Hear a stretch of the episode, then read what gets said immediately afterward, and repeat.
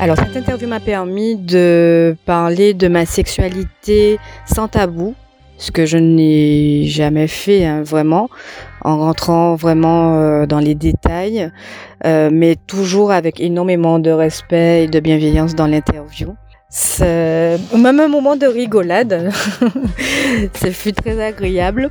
Et euh, parler aussi facilement, surtout avec un homme de sa sexualité euh, dans sa globalité, euh, ce fut une première et un moment euh, que je recommande à toutes, hein, car on découvre, on redécouvre notre sexualité avec peut-être dans les yeux d'un homme et c'est une très bonne chose je trouve.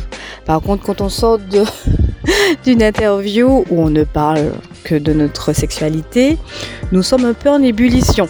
Je parle dans mon cas, franchement, euh, j'avoue que j'étais quand même pas mal excitée après cette interview. Euh, J'en connais un qui en a bien profité, donc euh, vraiment très très très agréablement surprise.